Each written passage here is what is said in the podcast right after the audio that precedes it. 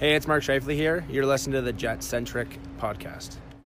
Um, avoid legal snags by telling people they're being recorded. Okay, go. Okay, I'm uh, just pouring out the water from my noodles.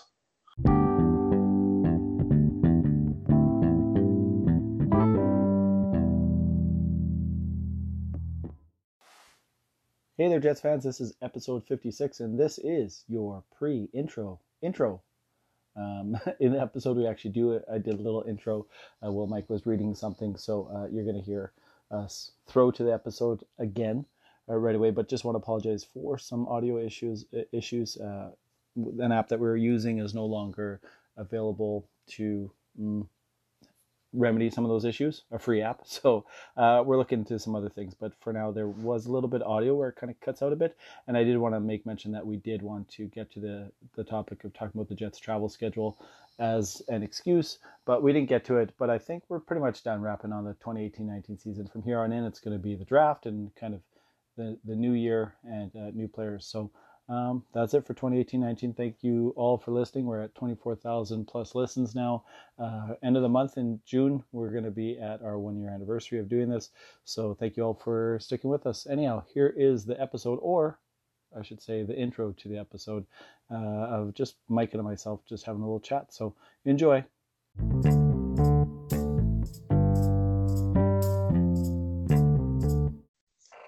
Hey there, Jets fans. Welcome back to the Jet Centric podcast. My name is AJ, one of your hosts, and I'm here with uh, Mike, who is also one of your hosts, and you'll probably be hearing him a lot more this uh, upcoming season, doing more and more hosting. Uh, I'll probably focus a little bit more on some interviews. Uh, we are doing right now episode uh, something something 50 something, 60 something. I'm not really sure what it is. Uh, we're still in the middle of Jets off season. Uh, the Stanley Cup Finals is set. St. Louis Blues versus Boston Bruins is coming up, and uh, so that's something. I guess if you're into that, you can look forward to. But we really wanted to kind of do a final wrap on the season. I mean, we're going to be moving into the draft soon, uh, and then you know players are getting signed, and there's going to be a lot of other stuff to talk about that isn't this past season. So uh, we do want to just kind of talk a, a, little bit about that. I'm going to give a little intro to some stuff coming up. Uh, Mike and I have been chatting with Bartley Kives about uh, talking about the business side of uh, the Winnipeg Jets. So uh, hopefully at some point Mike will do that. I've been chatting with Max Geezy, who is a scout for the Winnipeg Jets. He is going to be in the city after the draft during development camp, and we are going to meet up and chat no matter what. And hopefully, if we get approval from the Jets, uh, going to interview him and have him on the podcast. Um, chatted with Melissa Martins again the other day. Roddy's going to do a, an interview with her and Scott Oake and Ezra Ginsburg from uh, Legal Curve at some point too sorry, I keep saying at some point, uh, Blake Spiller from the Portage Terriers, who just won the Anavet Cup a couple weeks ago. Uh, they killed it this year. One of the best junior coaches in the country. Uh, going to talk to him probably have Marat on again at some point. And Leah, I always, I never know if it's Leah or Leah Hextall. I'm terrible. I've talked to her a bunch of times, but I always get it wrong. Leah Hextall. I'm going to go with Leah.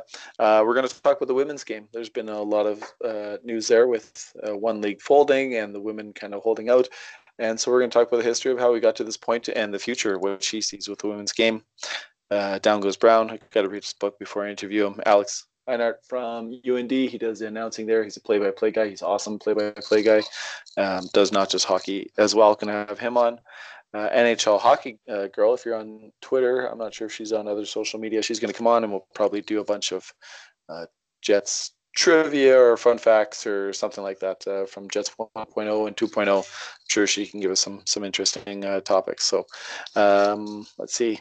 What else? Oh, and next season, Mike, I haven't mentioned this to you yet. I know you're there listening, but uh, we got some guys that might be doing some junior hockey slash Winnipeg Ice slash prospect talk uh, semi regularly, and we'll probably roll out episodes that will not have any of your regular hosts, but have those guys on and uh, and do some stuff. That's at least the tentative plan right now.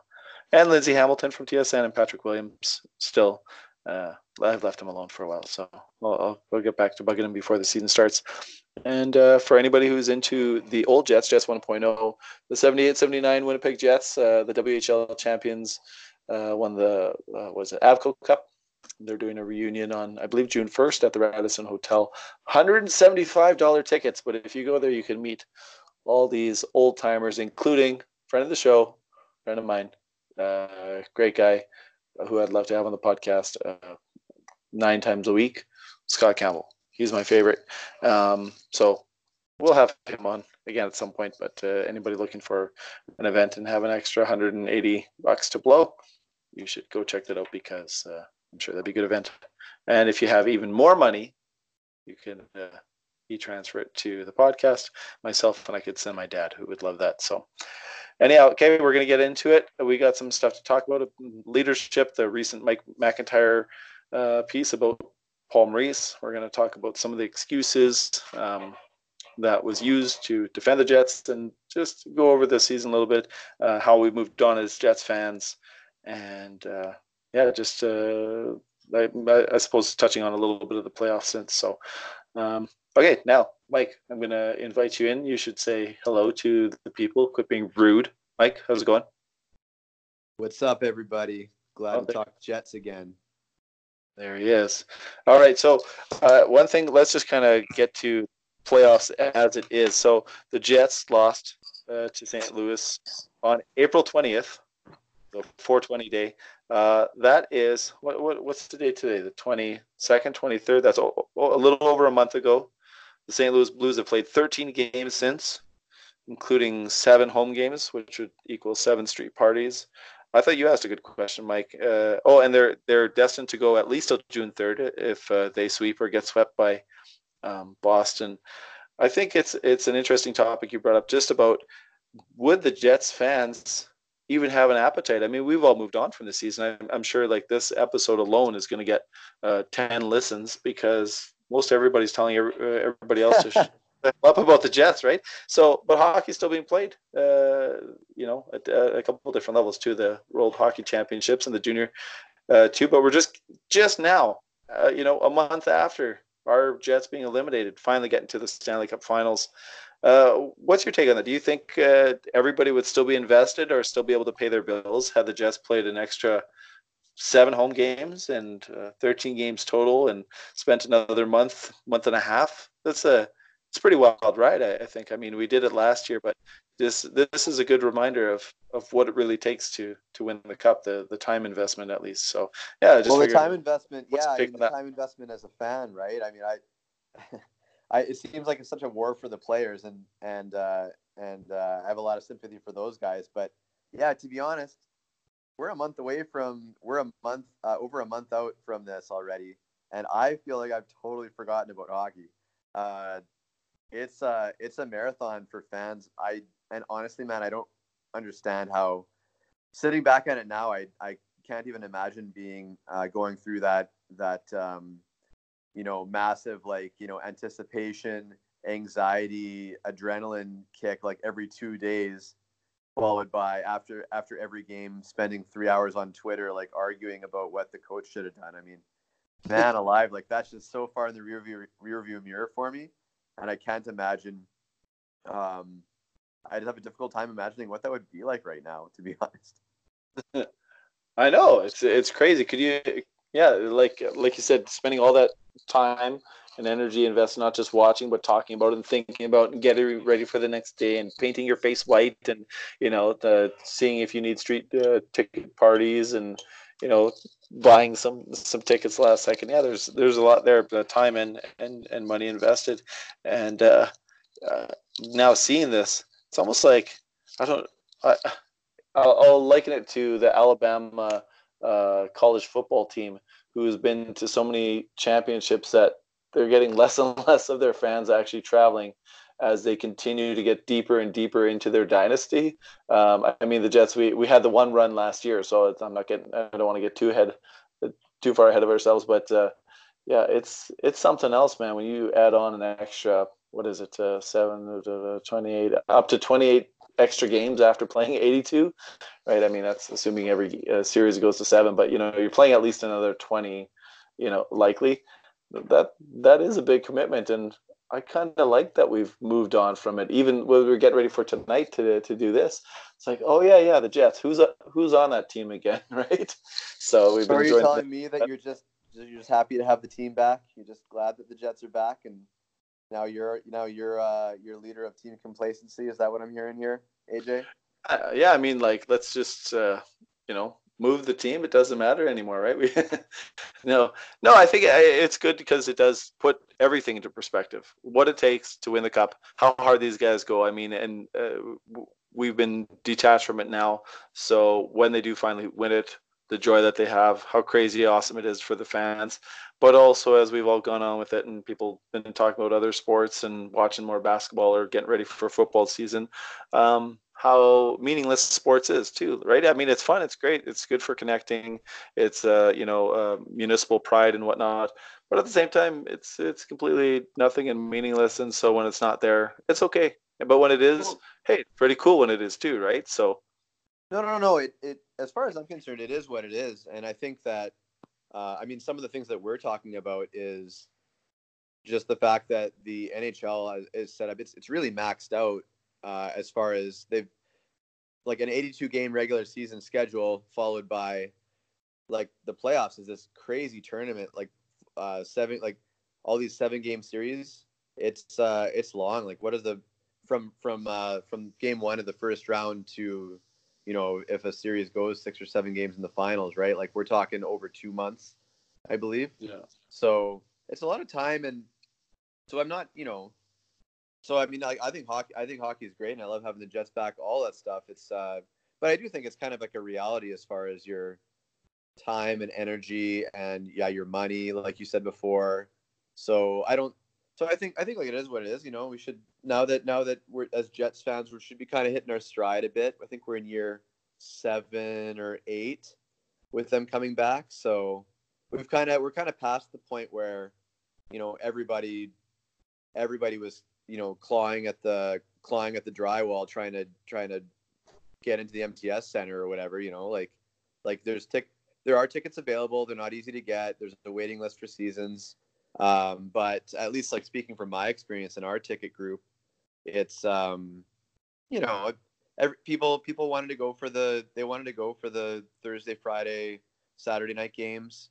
They you know they wanted to pick their matchups and stuff but it was you know, mainly people were kind of waiting for waiting for playoffs. People took the people were pretty early on taking games like you know they took their original six games, yeah, but they wanted to get games towards the you know after the trade deadline and and uh, so yeah, I don't know. It's a lot of attention. It's a lot of attention and effort and energy to to to put into it. At least if you're you know nerds like like we are. I mean, we you know podcasts and all that.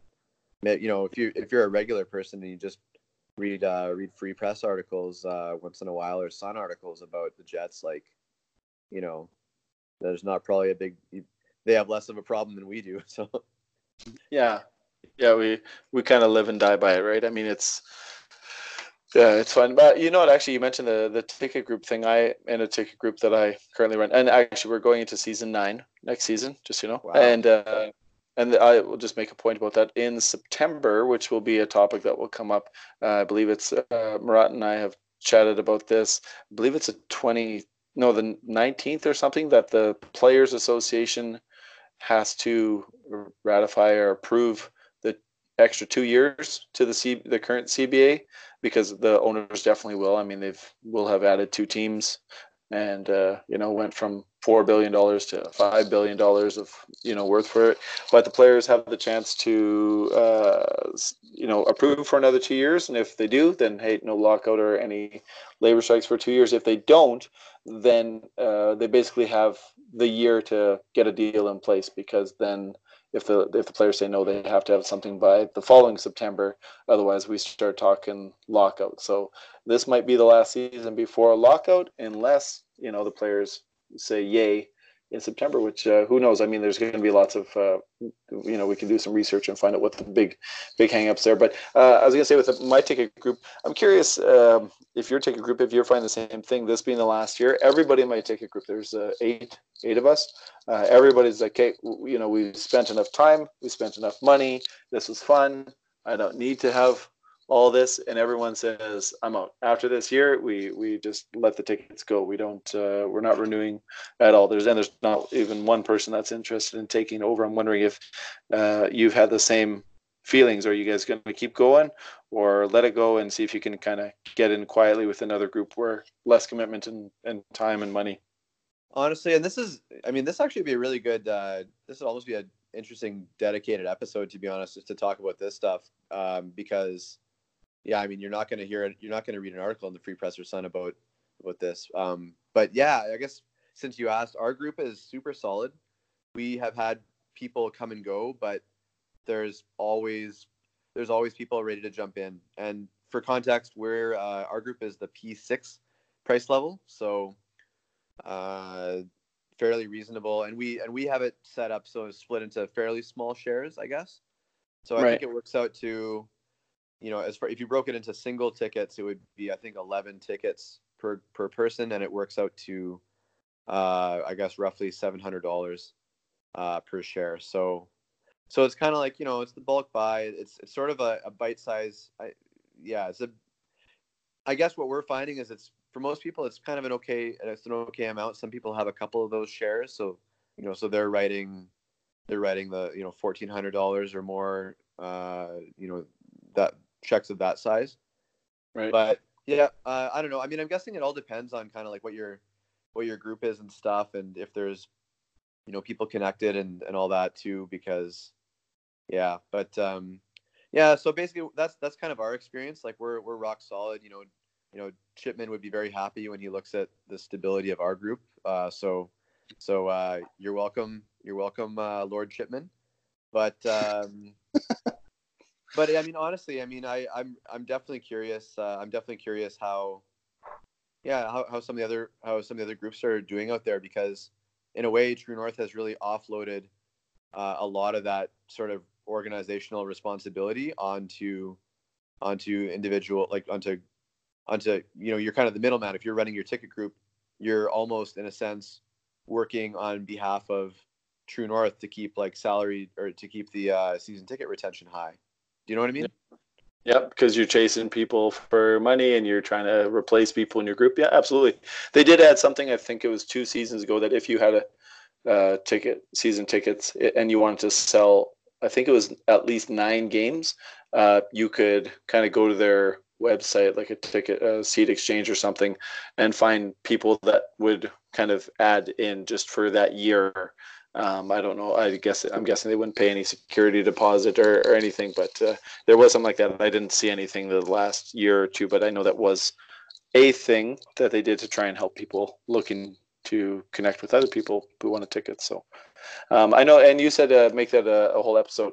You had so many good ideas and, and topics to talk about just the fan experience in general, which I think we should get into at some point, but not uh, not today. We'll have to do some research. I know we've touched on it before, but uh, we'll we'll have to definitely do that because uh, it's definitely changed over the years.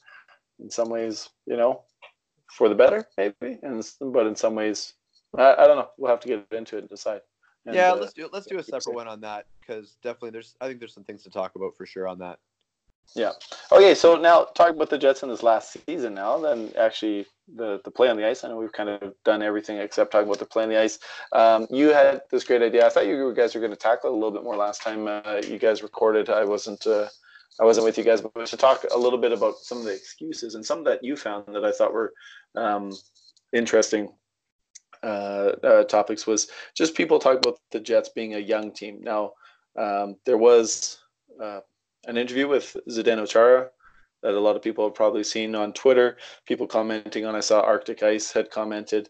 Uh, this guy Byron, I'm not sure he if he listens to the podcast. He was the first one I saw comment on it and, and bring it to my attention uh, a day before Arctic Ice did. He he beat them to it, and uh, it was it was an interesting, just little you know one minute, two minute blurb just about leadership, about people's roles on the team, and uh, how Chara sees it. I thought he had a very mature approach to it. And uh, yeah. I liked his take and i was curious what uh, what you thought of it and maybe how that applies to the jets and how some of the people have perceived the jets and their leadership group or maybe how people have talked about certain players whether it's from maurice or from the veteran players or, or whatnot. But uh, yeah i was wondering uh, what you thought of the, the little Chara interview and what you your takeaway and how it applies to our team. Right. So Zdeno Chara, everything from every little bit that I've heard, he apparently is just is quite the quite the guy. He is just like really active and uh, he just he seems to maybe not to not to generalize, but he's he seems like quite a quite a specimen as far as the NHL goes. he he um I think he's like you know even like dietary like he's he's like I think he's been pursuing like a vegan you know lifestyle and he's like a, a really avid cyclist and everyone has heard probably about how his attention to fitness just in in the gym and stuff. And so he seems like quite a remarkable guy. And I and uh, and apparently too he's a he's a student of leadership and everything as well uh, kind of just done just in terms of that aspect. And yeah so like you mentioned his uh, he was quoted I think recently someone asked him about um, uh, just you know I think I think he was just asked about you know the number of you know rookies that are on Boston's team or just young players like you know kind of graduates from from their Providence AHL team. And and uh, I thought yeah basically Chara sort of put that put that to bed and sort of used it as an opportunity to say it's seemingly to to give us a glimpse into how into how kind of the Boston Bruins leadership group is intentional about incorporating um, yeah not just really serious about having no barriers uh, and you know sort of like uh, ageist or whatever you want to call it uh, dividing lines in the dressing room and he um, i thought that it was actually i thought that it was actually really cool and and you know for one of the older players in the league like quite very a very new school approach from him and uh and yeah i mean because he was a guy standing there and it's not it wasn't the st- the typical sort of you know pay your dues. Uh, you know, I mean, when I was younger, like you know, it's always like the like like the rookie hazing attitude and stuff. Like if you you know, the further back you go in the rearview mirror and stuff, there's like like it just gets more and more drastic. This kind of attitude and and uh, yeah, but just total opposite uh, from from from what Chara was saying. And like you alluded to in your question, uh, it you can't help but but draw connection like like Arctic ice hockey and uh, I heard Hus- Hustler talk about on 1290 as well. Uh, just draw that connection between, you know, this this kind of attitude where they're in, where Boston's been very intentional about just really, really um, making their their young players equals with their veterans, and some of the rumors and articles that uh, that have been written about the Jets and and I mean let's let's not forget I mean how many I don't know if you watch. Do you watch those post game interviews, AJ? Because because there's a lot of. I feel like we could go and spend spend spend a bunch of spend a couple hours just looking up Paul Maurice talking about how young his team is and insinuating how much of a problem that is. And yeah, I I guess yeah, you're right. Just that's that's quite a different. I'm rambling on a little bit, but I'll stop talking. But but uh, yeah, it was quite a difference. And yeah, I don't know. What did you think, man? What did you make of that? Well, first of all, never try and out ramble me because I I will ramble and ramble, and I'm starting already. Um, you know what? I, I, I really enjoyed it. I like listening to to him talking. Like you said, it kind of uh, gave you a different insight, and it's funny because uh, I can't remember who the media person was that commented on uh, St. Louis and Boston being like two of the the teams that hit the most, right? So the two of the toughest teams, they hit the most and everything. And then Ryan Lambert, uh, two line pass uh, at two line pass on Twitter. Um, I can't remember who he works for. Uh, Yahoo, I think he works for Yahoo. Does some writing for them. Um, anyhow, he commented uh, on it saying, "I think it's so funny that this is what people focus on when you talk about the Boston Bruins is the fact that they hit the most. And he wasn't even saying anti-hitting, and then he he went on to kind of clarify his point a little bit. It's like the Boston Bruins are, you know, one of the most skilled teams. I mean, they were second in the East, if I'm not mistaken, right behind Tampa Bay, yeah, and Toronto was third, right? So you're talking about a team that is a highly skilled team going into the playoffs, not a team that decided to be really, really tough in the playoffs and win. So not only are they highly skilled, but it sounds like also they have a progressive way of thinking about um, you know the, their their leadership and and people's involvement and and whatnot. So those two things speak way louder to me a highly skilled team, you know, uh, with a lot of great players and a, a, you know a good leadership group and uh, you know a, a, goalie playing out of his mind uh, helps for sure too. We all know that about uh, uh, not to overcomplicate how how you win games. I mean, um, whatever. I won't get into you know the, all the details of how hockey is played and how it's different from other sports. But I mean, you got a goalie playing out of your mind. You got a highly skilled team, and you have this leadership group that's really good. And then then maybe we could talk about a tough, you know, hitting style of hockey and, and how meaningful that is. I mean, that's that's just them actually executing the game of hockey at some point, right? Like that's that's just part of it. So uh, for me, it kind of ties into yeah, just a, a couple things. I, I really liked it. Uh, I and I'm sure being Chara and the respect that he probably demands in the room, I think probably everyone else is on board. I don't think he's just kind of uh, a man, uh, just an island to himself, saying this stuff, and everyone else thinks, no, no, uh, let's go haze the rookies or something stupid like that, right? I think uh, you know when he speaks, people listen, and uh, yeah, he's well respected. So it was nice to hear. I think for hockey in general, but like you said, to contrasting that to the way um, Jets uh, have talked, specifically Maurice, about yeah his his you know young players uh, not not as much this year but certainly in other years making it sound like having these crazy uh, skilled uh, youth is the most problematic thing about the team right? Right exactly not, man. As if not, that's as if that's the problem. Yeah I mean, give me a not, break. So so this is the, this is my thing. Like i was uh yeah when the, when the season was nearing nearing done i just kept on hearing this right? Like how how young a team the jets are and stuff. And i just uh so I actually like did some looking into it basically on that question. And how young are we?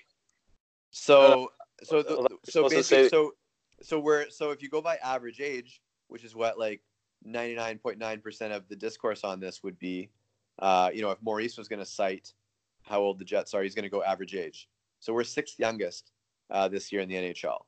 So oh, yeah, that's a, yeah. that's a pretty young team, right? Yeah. So that's a pretty young team. But when you look in a little bit deeper, uh, it's really first of all like when you look at it we're talking like very small like margins. Like we're talking like okay so so like the jets uh, average age was 26.1 well it's like 26.1 26.2 26.2 you know it's like teams are like it's not like you're it's not like it's your beer league where you have the young guys of a bunch of 18 19 year olds playing teams of 60 year olds or anything stupid like that. Like these right the teams in the NHL are basically the same age. I mean, you have some outliers like the LA Kings, uh, who um, you know they're they're they're quite old, um, but um, but yeah, no, it's and then you look and then you look at it a little bit deeper as like, well, okay, so your average age, it's kind of like you kind of go to the question like, well, what's the problem? Uh, is it is it like you know, okay, so like a if you have a bunch of players in their high 30s, in their late 30s well, that's going to skew your average age quite a bit, right? Because the whole premise is, okay, young team, big problems. Uh, yeah. It's because you got, you know, you have 19 year olds playing on your team, or you know, a bunch of, just a bunch of like, you know what I mean, like those really young players that are just too close. They don't know how to play the pro game yet. Right. But so yeah. Anyways, I don't want to just like list off a bunch of numbers here, but I do want to hit. I do want to hit you with a few. So basically, uh, if yeah so if you're listening to this and you're you're looking at and you hear like the radio guys or usually it's kevin o uh god um or uh or you know or even the freaking coach like someone talk about how young they are basically a big thing is the jets uh the jets did like buff was the oldest player for the jets and he was wait, one wait. of the youngest oldest Matt players Hendricks. what about matt hendricks Oh shoot. Okay. Well, I didn't include that because that was like a post trade deadline thing, and I think he played like one game, like four games or something, or I don't know. Oh yeah, maybe something like that. Sorry, I, I, I had to put it in there. I was wondering how his age skewed it. Sorry, I, I have many many thoughts about what you're sharing right now. So, well, now uh, you can post. Now when you post so, this, you can say we discussed Matt Hendricks, and we'll get a million clicks or whatever. So good job, yeah. good job, way to go. Um, okay, yeah. So Buff is like relatively young, right? Uh, for an oldest player, he's 34. Uh, for example, like if the Jets would have if the Jets would have traded for Matt Cullen, uh, who I think is the oldest player in the NHL, 42, if we would have traded for him, we would have just right away jumped from sixth quote sixth youngest team to uh, to I think it's like 11th or 12th or something like right right at the middle towards the middle of the pack. So, anyways, wanted to say that, and then the other thing is the Jets did not actually like so the youngest player was Patrik Laine. And so our youngest player was 20th youngest or 20th of all, uh, not 20th youngest, but of all the teams, uh, youngest player. So basically, there were 19 teams in the NHL that had a that had a, a younger player on their roster than than the Jets did. So okay, so that puts us on the other side of on the other side of the discussion. Uh, basically, the long story short is you look at groupings, and so the Jets do have uh, a lot of players in the like basically in their early twenties, like in kind of like think like Morrissey, uh, think like Morrissey, um, Connor, um, Shif- I think Scheifele fits in this category, but uh, Hellebuyck, you know, so a bunch of a bunch of those guys, and so the Jets had seven players in the twenty to twenty four category, which puts them as tied for fifth. So, uh, so so that's kind of where they're the Jets kind of kind of glut of players is. They they skew a little bit more there. Right. Um, well, and the the names you just mentioned, it, it's hard to again because I know you're talking about sort of the excuses about the youth, but right away, and I'm sure there's some people that will disagree, but uh, those players don't really sound that problematic, and their youth doesn't sound that problematic. And Patrik Laine, in what his third season, isn't exactly you know some pure rookie that we're you know worried about maybe the same way. I mean, this sounds like you know he had back issues and it wasn't a great year for him, but I mean, my goodness, these aren't you know just a bunch of garbage, you know. Okay, but exactly like you said, throwaways, right? So it wasn't a great year for him. How much was he? How much was he paid? How much was Kyle Connor paid? If you're gonna if you're gonna complain about these players, like Laine had uh, a bad year, like as far as as far as a player of his stature is concerned, but he scored what like thirty. I think he still think had thirty-five 30. goals or something. He, he, was. I think he had thirty even. Thirty even. Okay, so he still hit 30 goals. Um, Kyle Connor hit how many goals? Like they're getting this is crazy production, and it's costing what? Like these guys are like a million, a million plus bonuses or whatever, like a million and a bit each, maybe. Like, how are the Jets? Like, are the Jets supposed to complain about this, or us fans? Like, well, boy, you know, sure sucks that Laine and Laine sucks, or Connor doesn't know how to play defense. Well, fair, sure, but if the Jets were okay, you know what, we're gonna go another route. We're gonna we'd like to replace Patrik Laine somehow and his thirty his thirty goals on an off year. How are you guys? How are you supposed to replace that with like a twenty eight year old free agent? Right. You can't. You, it's just that you can't come close to that. Like that's just this huge asset, and it's so. I think that I, I get so furious when I hear it used as an excuse because I just look to what I like to hear is someone like Zdeno Chara like you think you think he's using like I mean they're in the they're going to the finals and stuff, but you know, if they end up falling short against the Blues, you think you think anyone there is going to make some excuse like, well, we have a bunch of rookies on our team or whatever. Right. Yeah, that's a great point that you say, to say about them, though, that they're also some of the least paid players too, right? I mean, obviously we know because they have entry level contracts for first three years, we know uh, who's who's up, but this is part of the reason why some people um, are talking about the Jets' window, right, to of opportunity to do things here, is because when some of these guys get paid, right, whether even if it is some bridge deals, it's going to cost you probably some other players, and it's not going to cost you. I mean, it, regardless of people like Brandon Tanev or something, I mean, he's not really the cap crunch. It's you know, uh, well, talk about Blake Wheeler's contract and maybe being a cap crunch or Bryan Little, but uh, it, it's when you take a Patrik Laine and a Connor and you move them from you know a combined uh, cap hit of you know four or five million dollars, and all of a sudden make it a combined cap hit of fourteen million dollars, right? It's a you know a nine million dollar swing or so, whatever it is. I'm I'm just throwing out some numbers, but you get it. Like that's the thing that pushes out your ability to keep Jacob Trouba or something, right? Uh, and uh, obviously, there's other issues surrounding Trouba but that's what makes it difficult to keep that player, right?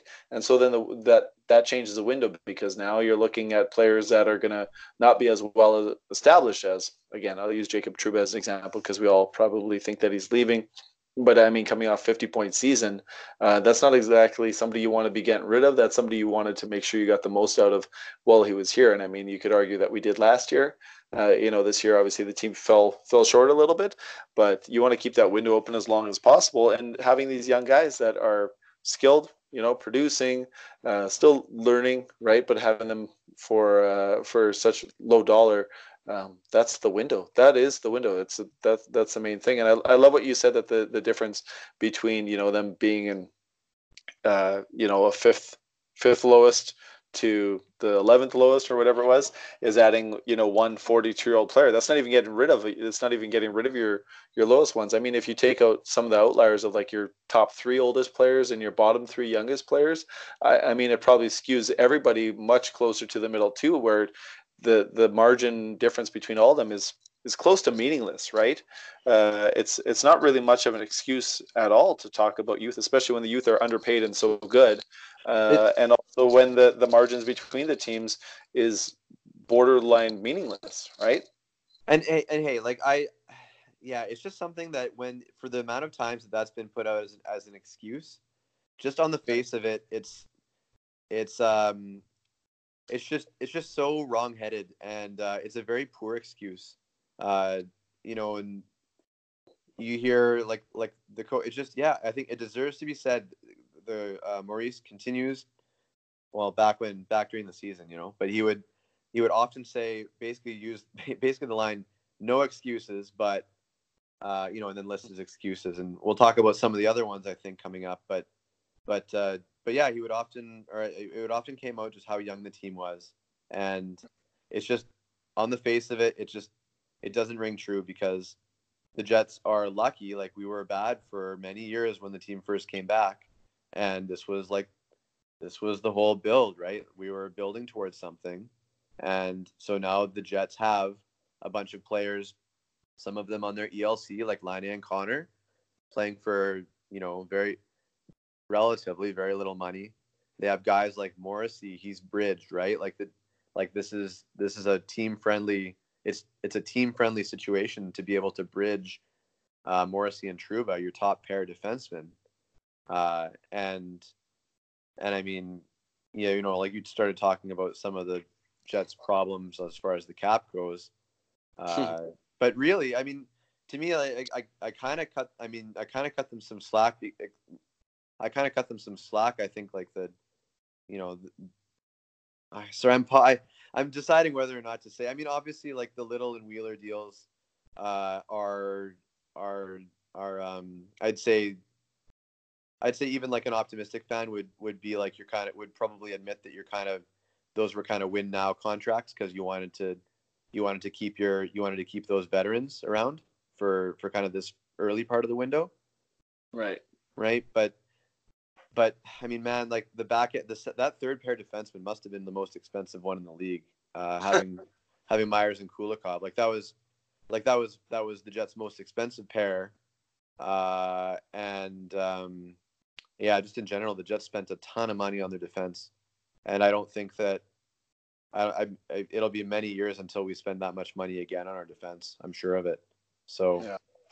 but um, can I can I give you? I, I don't want to unless you have more questions on young on the youth thing, I, I want to throw a couple numbers by and see what you think. So, yeah, uh, for sure. I, I love talking about stuff. It's interesting too, but I think that'll be we'll get more into that as we get closer to the season. We probably know uh, a few more people signed and traded, and, and that'll become clearer. So we won't get too much into the cap stuff, but it is yeah. interesting.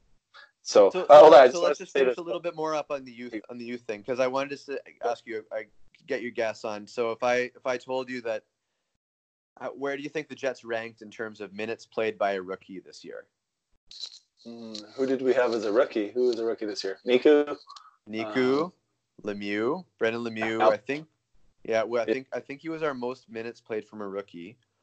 Appleton. But Niku Lemieux, a little bit from Appleton. I think there was, there might have been a game where was it Schilling or something like there was a couple spot starts or or, or kind of a sort of emergency call up on on defense. A couple of those guys, Comrie, I think played a game or something.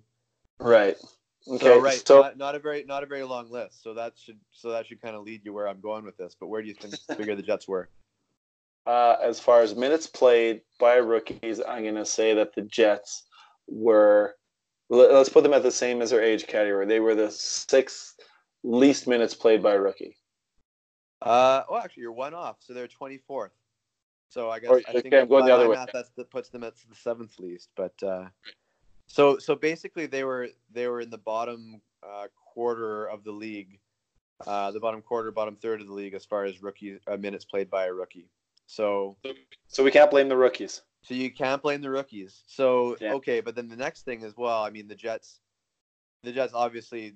How many guys on their ELC? Like, okay, maybe they're not first year players, but you know they're still they're still young dumbasses that are they're they're all going around uh, getting uh, getting drunk and just trying to get laid instead of uh, instead of uh, playing eat sleep and breathing hockey, right? Right. Okay, and, and, and yeah, and clearly they're not defensively sound because they're young and dumb. Right. Okay. Yeah. Okay. I mean, uh, yeah. So Adam Lowry's off of his ELC. So the rest of the guys are uh, the rest of the guys are bad defensively. Well, I mean, I guess they kind of are. But anyways, uh, Laine and Connor, Laine and Connor. But anyways, uh, minutes played by EL- ELC players on their ELC. Where do you think the Jets ranked? Okay, now is this total minutes or is it uh, minutes per player? Uh, uh, this is that's really matter. It's probably total. It's total minutes. Yeah, total minutes. Okay, ELC. Um, so it's just basically those two. Well, I guess Jack Roslovic would uh, would count on that as well for an ELC. Correct. Um, Matt Hendricks does not. Uh, Patrik Laine. I'm just looking quickly at the players. Laine Connor. Second uh, Matt Hendricks Roslovic, reference. Roslovic and Niku, I guess would be the other one. There we go. So that's that's it for the, for the ELC guys. Um, I'm gonna say that their ELC guys played to you know there were some big minutes by a couple of those guys. Let's say they were middle of the pack. They were uh, 15th in the league for ELC minutes. AJ, I'm very impressed with you. The oh. Jets were 13th, so not bad. Okay, pretty good, pretty good, pretty good performance lucky. in trivia. We should have more podcast trivia. I think we'll have to do that. Oh yeah, that was another thing I didn't mention at the beginning. It was uh, we still talking about doing trivia with uh, Ace Burpee, but it takes me writing a bunch of questions because uh, yeah, some of the other guys you need to submit some questions, and uh, he's a hard guy to get a hold of and pin down to, to time too. But we should do that this off season actually because there's not as much going on. So look forward to Jet Centric trivia with Ace Burpee and Mike Friesen. there you go. Okay, well, yeah. um, but but as far as our little trivia that we did there, it's yeah, yeah, yeah. Uh, so to me, it's just this. When you actually look at it, man, it's super overblown. This whole Jets for too young thing. Uh, it right. just it doesn't line up with the numbers. The NHL is a young league. Uh, that's that's just that's the real story here. The Jets were the Jets have a lot of young players, or do have they do skew a little bit more towards being younger, but it's really slim margins. And um, you know, yeah, I just I think I think that uh, I think that that's just such a poor excuse. Yeah, excuse uh, that excuse fails. Well, given that we're always talked about such a young team, not not just as excuses, but in general, and then what you just said about the rookies and the ELCs, now I'm thinking uh, we're, playing our old guys too much. We got too many old guys. This team is way too old. The Jets are just a bunch of old fogies. We play our old fogies too much. We need to get rid of the old, in with the new. We're not young enough. That's that's my my hot take. I take away from this. So uh, you know, I've I, I just just to I've wondered actually um, whether you're okay. You're a soccer fan, right? Uh, do you uh, follow like the whole? Uh, uh, okay, I might embarrass myself with this, but uh, a friend of mine who was more into that, he mentioned to me once that uh, that Arsenal was was much of a was a very used to be at least a very developmental team. Or even if even if I'm totally wrong and I'm offending people about this, but they're basically in in uh, in the in the Premier in the Premier League, you have some teams that take the attitude that they develop the players from when they're they're very young and and then but they but they they'll sell those contracts once they're established and and everything in the big in the in the league, you know. Um. But they but they still can have a lot of success because their young players are just so good. Anyways, I've just wondered whether I've wondered whether it would be cool if if if at least one team in the NHL just took a hard line and you know kind of went Logan's run on on went Logan's run on on their roster and just like didn't didn't sign a player over 30. You know what I mean? Just like just just gone hard. Just okay, we we bring in young players. We have we play we we only pay players during their uh, restricted free agency years, and then after that, see ya. yeah, that's it. You, you, seven years. That's all you get. Yeah. Exactly. You know what? I have fun it. here. Uh, have, have fun here. You know, and then and then it's like, and then it's you're gone. You, you're hey, you're uh, you're traded. We trade you for draft picks, um, or we just we just don't pay. We only pay the guys that we draft, and and you know we just sorry team policy. We don't no contracts after thirty. We uh, will trade you to Vegas, and you can retire there. There you go. I love it. I would. I'm all aboard for that, but I have some pretty pretty uh, dumb takes about things. But I, I don't know if that's a dumb one or not. I, I love it. I would do it in a in a in a heartbeat. I think that's a great idea. I don't know. Well, what, what if what, if they play what if they play in the play in Winnipeg? Uh, all the young players, and then when the team turns thirty, then we move the team back to Atlanta. and just flip flop it every thirty years. Then you'd be then you'd be happy. Then you'd be happy, yeah. uh, and the players might be happy too because it'd be warm. Yeah. All right, or, I don't want to get I don't want to get any more zany on you. That's, hold on, hold on. I'll do, I'll do I'll do one more crazy one. How about this? Okay. You trade every single player you have. Yeah. Right. Everybody you have, every draft pick and whatnot, to get all 31 first round draft picks. You draft that year. You bring all those guys up the first year, and then after that, you know they're off their ELCs. Everybody uh, gets uh, what 82 million divided by 23 players. Everyone gets uh, four million dollars, right? Uh, it's a communism, right? Everyone gets the same amount. Communism people making four million dollars. Uh, everyone gets the same amount. They're all in the draft year. They're going to suck for a couple years, and they'll figure out. The chemistry will be elite. Uh, it'll be through the roof. These guys, uh, they'll all be connected by their their, their draft year. It'll be uh, it'll be a sight to behold. And then, like you said, after uh, they get those guys, once they get to year six of control, you trade them all for first rounders for the next year, where they still have one year of control left on them. Right. They well, would share. They would have. They would share everything. I mean, even their girlfriends. Right. Yep. Absolutely. That's that should be the hallmark of the Winnipeg Jets. We share everything. Um, I love it. We're so dumb. People have shut us off right now. this is great. I'm um, not so sure about that. I think no, they're just uh, tuning in now. Yeah, the ratings. The ratings. The ratings. Okay, so we talked about the young team. We talked about the leadership uh, stuff that uh, Char mentioned. Um, we're not really going to get into to rumors and stuff. We were chatting a little bit before we started recording, which is uh, it's always fun to hear all the off-season stuff about what what's wrong with the room and what's uh, you know who who we think is going to be in and out. Again, I think we'll save that for a later day when we know a few more facts and we'll talk about uh, players being signed. But uh, the article that Mike McIntyre wrote. Oh, sorry. Go ahead. Yep. No, I was just going to ask if you wanted to talk about that article. Yeah. Yeah, that, that was the next thing I'm moving into. The Mike McIntyre article, I did not read it. It was in the what the free press he writes for. Um, he talks about Maurice and whether or not uh, he should be to blame. I mean, everybody knows if you listen to this podcast, uh, we, I think, I think, uh, I know that we're all trying to be fair, and I think that we do a pretty good job of it. But I think overall, and, and uh, we've kind of come down on the side of Maurice is maybe not the right coach for this group. I think I think that's the fairest way that I can say it. Is honestly, if you gave him a group of the you know the 23, 30 year old vets that are all about grit, he might literally be the best coach in the entire league to coach those guys. But I think um, you don't. It doesn't really matter. I think sometimes it's uh, this um, comparing coaches to each other and saying which coach you like better. I mean, the ideal is you, you, are only going to get one coach. You don't get uh, the other 30 or, or get to you know, steal from their brains at the same time. You just want to find the guy that optimizes your lineup. And I would say that this year, uh, it Maurice fell short with optimizing this lineup, making them the best they could be. Uh, so he definitely deserves some blame. And I mean, he is a coach, so right now he's the only guy that can fix it. So he should fix it. But uh, he does have to definitely shoulder some of the blame. I'm not sure if he admits it or not. Uh, but there's an article Mike McIntyre wrote, and uh, you read it. I did not.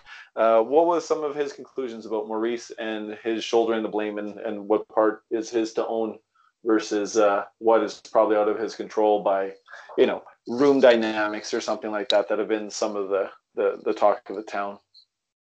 Right. So yeah. So it's a it's a very basic article. I think the article that McIntyre wrote. Um, was uh, it's funny how I guess groundbreaking or how how much of a buzz it will it is causing or will cause. Uh, I mean, you know, you listen to this three days later, maybe everyone's forgotten about it. I'm not trying to not trying to be like that, but but uh, basically, it is kind of unique to have an article that he. I think he finishes off AJ just by saying that that um, uh, that you know he he says just something like, okay, well, you know, Maurice you know, doesn't deserve a spot on the hot seat, but uh, you know, his seat should be warming up. You know, just well, that's like that's not exactly very uh, uh, incendiary or or you know, he's not he's not uh, being bombastic at all. Uh, right. You know, that's kind of the conclusion that he reaches, and how he gets there is just the really basic things like, okay, well, the team was really bad uh, after Christmas. Like the Jets were, you'll remember better than me, where they rank their post post Christmas uh, uh, statistics or wins and loss record. Uh, not very good. So it was really bad team uh, after that. He's also like, I think behind Jon Cooper now the longest tenured coach with the team. So, I mean, it's just fair to bring that up. You know, our our players tuning him out. Uh, he just right. he just kind of he just kind of brings up a few things. I mean, he brings up the okay, you know, he's he's won a lot in this league, and he's you know like like uh oh my god, he also mentioned how he's also like lost the most.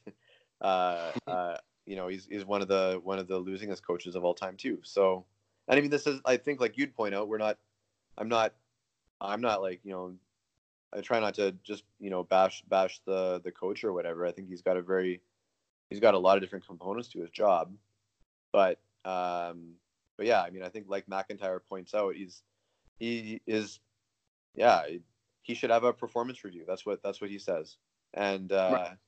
you know, yeah. So he's so and so and I, I I'm reading this. I think it was, I don't. I think it was a pretty relatively bland article to be honest. Uh, but uh, but you know, but what what's what is there? There seems to be a pretty strong uh, attachment attachment to the coach and you know want or, or at least a desire to blame blame players instead of you know management and stuff you know right um from from the fans not from Mac, McIntyre's McIntyre's kind of he's kind of taken on that that that aspect a little bit eh for in Jets media he's he's sort of uh he's sort of asking some of the tough questions and and writing some of the tough articles eh yeah he seems like he's uh kind of enjoying that again I don't know how many people are doing that. I mean, we mentioned Murata already. I think he talks more not about the coach specifically. I think he talks about the way the team is playing. Like he might say, boy, their power play is not being successful. Here's a bunch of reasons why. But I don't think he usually looks to pin blame, but just more state the facts of what's what's happening, right? So it sounds like Mike McIntyre's got into it a little bit more. I know that he travels with the team, so that's probably part of it. Um, yeah, uh, you know, good for him. I mean, somebody should do it. It's uh, it's interesting, especially, and I, I mean, like you said, the article there wasn't maybe much there. It's it's off season, right? So what else is there? I'm looking up actually the Jets record. I think it was February that they really, really, really shit the bed. But in March, it looks like they were eight and seven, which wasn't that great. Um, April, I don't remember exactly. Uh, February wasn't was really, really bad. And that's all I remember off the top of my head, or that I could find quickly here. So, um, yeah, they, they, everybody knows they weren't that great after Christmas, and th- this is a thing that I always think is interesting, not interesting, but important to remind people. You know, there might be some room dynamics. It sounds like there is. It sounds like some of the players aren't getting along, or there's some ruffled feathers, as Maurice likes to say. Um, but the coach can't control all those things, right? He doesn't control these guys on their, their time off and what they say and do and who they hang out with and what their feelings are towards hockey.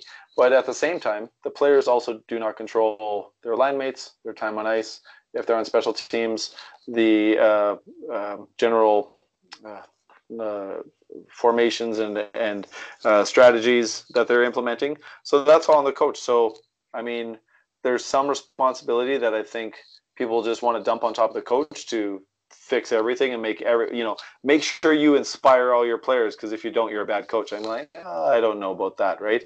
But then there's also times where it's like people want to blame the players because hey you didn't do enough in your 13 minutes of ice time. I mean well there's five players on you know playing 60 minutes. That player 13 minutes you know is a decent amount of time for a player but it's relatively small impact compared to the total number of iced minutes by players, like 300 minutes, right? So five players times 60 minutes. So, I mean, if you play 13 total minutes out of 300, it's not that big. There's other people doing stuff too, right? And they need to be responsible for their stuff as well. So um, I, I, always find it interesting where people assign blame. It usually shows people's bias if they're more uh, pro coach or pro certain players or anti GM or, or whatever it is, right?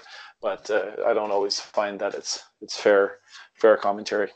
I no, I, I try and keep the context. So no, I I mean um, I think it's right. I mean like you know it's okay. Well, should every team fire their coach and stuff? I mean I yeah I don't know. It seems like it's a pretty tough job and um, and like yeah like he's I've always kind of been struck by okay so Maurice is uh, really good at one what aspect of the job. Okay, so he's I think it's safe to say he's really good at talking to the media, right? Like he's he's a right. likable person. You know, the average average Jets fan would like would watch him, and it's kind of like Noel. You know, he's really funny, but Maurice comes across as just a little bit more credible and less goofy. I think. So, right. but he, but he, you know, wow, like really good at talking to the media and stuff. Um, okay, like how is he as far as like a systems guy? Uh, how is he as far as uh, observing and making decisions on which players are good and which players are bad. Like, right, like how to ha- dole out the ice time. How is he on line matching? How is he on um, changing things mid game? Um, there's like there's a ton of there's a whole bunch of aspects. How how is he with managing uh, egos in the room? Like how is he if uh, you know if his if his captain's being too hard on on some young players or whatever? How good is he with pulling you know hey uh, hey Blake, uh, you know, hey, you know, here here's a funny anecdote about a time I I caught a really big fish and didn't know what to do with it, and uh, so see, you know, go out there and be a good leader. Okay, all right, you know, I mean, one of us got cut off, maybe both of us. Uh, was there anything else you want to say about the your your Maurice take there? Oh, just I don't know. Other than the fact that, um, yeah, he's being an NHL coach seems like such a weird, multifaceted uh, job where you're like basically responsible for you know this seventy million dollar payroll. You know, not to mention all the other millions of dollars in this whole operation. Uh, it yeah. just seems so wild to me. But at the same time, you know, the results are results are bad. He totally sh- McIntyre's right. He should be on. He should be on the the very warm seat. I would say. Yeah. Well, um, I think uh, you raised some good points, and I hope that we caught the audio for it. Of uh, basically, there are so many things that you could use to evaluate. You know whether or not Maurice is doing a good job. Just again talking about the the McIntyre article, um, how he deploys his lines, you know, uh, how he line matches, all that kind of stuff. And uh, so we're not doing a report card necessarily on him, but I think when people say, "Oh, he's so good at talking with the media," or "I like the way he talks," it's like literally just evaluating person on on one thing versus everything else. And i'm not even commenting on how good he is at that or bad at other things but it's like if your kid comes home from school and they got an a plus in math and they got d's and everything else and you tell them that they did a great report card just because they got a's in math. I mean math is oh. important oh. but right you don't you don't you don't well i guess if you're good at talking to the media and that's what people are evaluating your coach coaching on i'm sorry i'm running water in the background. I'm realizing that's a terrible thing to do right now. Don't do dishes while you're recording podcasts. Um, but, but yeah, run the tap. Do you run the tap if you're in a hotel in Moscow, man? You got to keep the KGB off you. I no idea what that reference is, but I will say that being good That's at talking common common knowledge, man. You know what? If you're gonna have a, if you're gonna have some uh, talk about some off the record shit, you got to run the tap. Otherwise, oh, I uh, see. You know what I mean? Hey, you, by the way, uh, we did leave out one important detail that yeah, do, we do, if we ever do a, um, a Maurice episode, uh, you NHL coaches, the biggest thing on the report card is uh, did they force their goalie to play great, good, or bad? So that's the most important part. Right. Like like Maurice did a bad job of forcing Hellebuyck to be uh, a top five goalie this year, which is which is a pretty big uh, uh, blight on his performance this season. So I hope people are catching that that you're, you're, you're joking, obviously, because uh, basically a lot of people believe that Hellebuyck saved Maurice from being on a hot seat last year because he played Vezina caliber and was, you know, by some estimations, the Jets' most important, most valuable player last year, right? So um, that's one. Well, I don't know. Look at like I mean, I mean, for all I know, man, like the Jet. For all I know, some people are making fun of this kind of statement, but for all I know, the Jets would be in the uh, in the finals this year if if you could wave a mat if if if Connor Hellebuyck uh, outplayed Jordan Binnington, which is a massive if, but uh, you know, I don't know, like yeah. like like uh, I don't know, it's probably the two best goalies in the playoffs there. I don't know. Maybe I, I, I have no comments. I mean, sometimes when it comes to goalie talk, I like getting into a bit, but goalies are voodoo. We all know that they're they're weird. The the way that their play sort of comes and goes so quickly is is unusual, and and it's more noticeable than with players. You know, if a player has an off game, it's way less uh, noticeable and doesn't affect things nearly as much. I mean, goalies are on for 60 minutes, so you see it all, right? Uh, that's the they're they're there for it all, so they kind of live and die by by their performance probably more than other people do in a way. But I was going to say, with a coach who's good at talking to the media, this is I was going to try and make a joke here. It's more like getting it. That's like getting an A plus in gym class, right? And and getting D's in all the important subjects. So if you like the way Maurice talks, I'm not saying he's bad at talking. I'm not even saying he's bad at other stuff.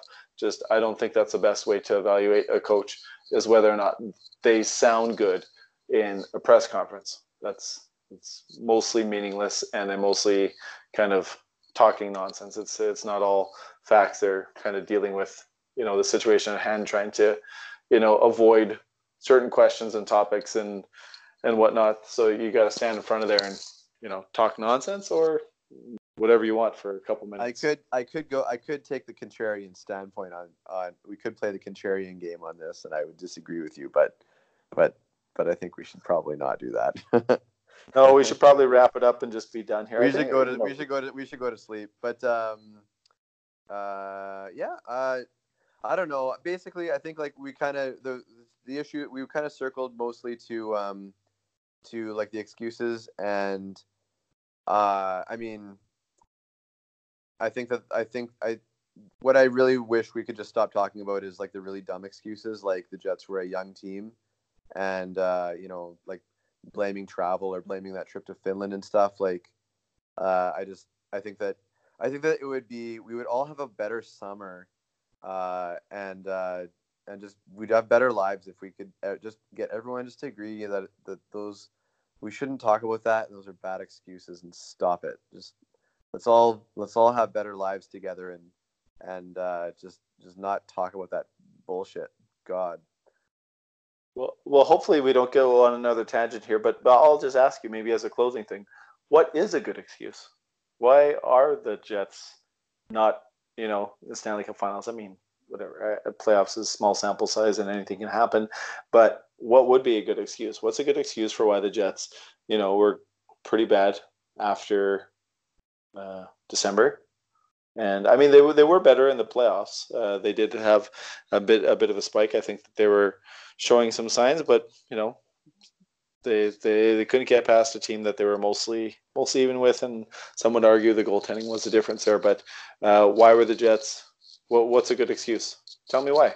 Why why, why are they bad? I, I want an excuse that puts puts this all to rest, so I know uh, exactly what happened. Oh, like as far as like actually explaining what happened with the Jets, or like I'll I'll, yeah. I'll tell you this. I'll tell you this. I actually think that you're that's a really good question you ask, uh, in just in general.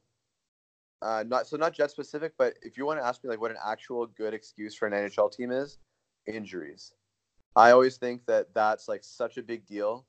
Um, if uh, you know, like if you, yeah, if if you have like an injury plagued season and, um, you know, so like Nikolai Ehlers like leads the team in um, leads the team in shots for the playoffs, but but uh, but you know, like for the last the last game and a half, he's playing with a fractured bone in his foot and stuff. Like like those like those are good like those are good excuses.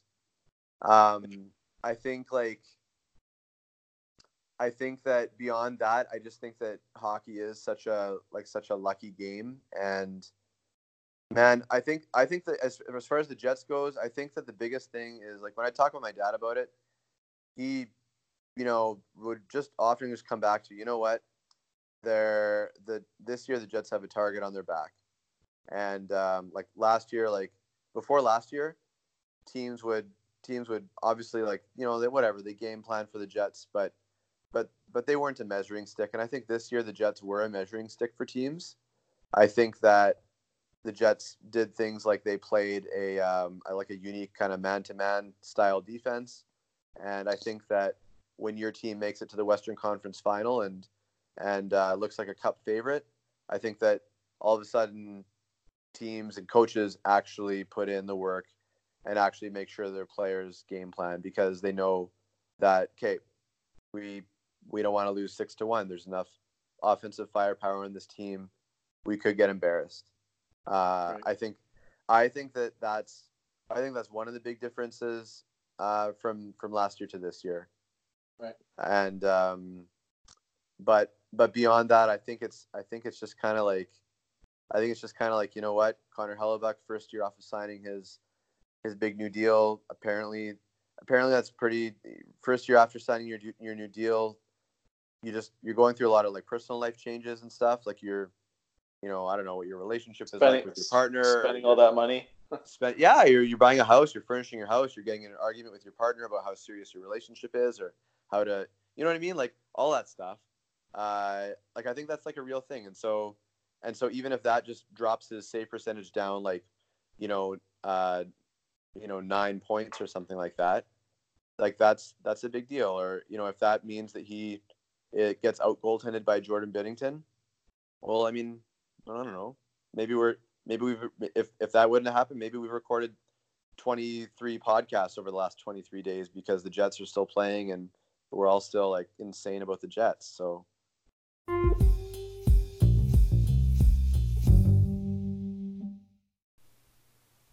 And yeah, that's it. That's how the episode ends. Mike in mid sentence. We didn't finish a thought there. We got cut off, and then we just said, "Let's go to bed." It was late, so um, so that's it for the episode. But if you want to keep listening, they're uh, going to play for you the national anthem from Game One of the Jets playoffs this year uh, versus St. Louis at home. From my seats, it was pretty pretty lit, as the kids say. So here it is. Maybe give you some chills. Enjoy. That's it for the episode. We'll try and have something soon. Okay. Here goes.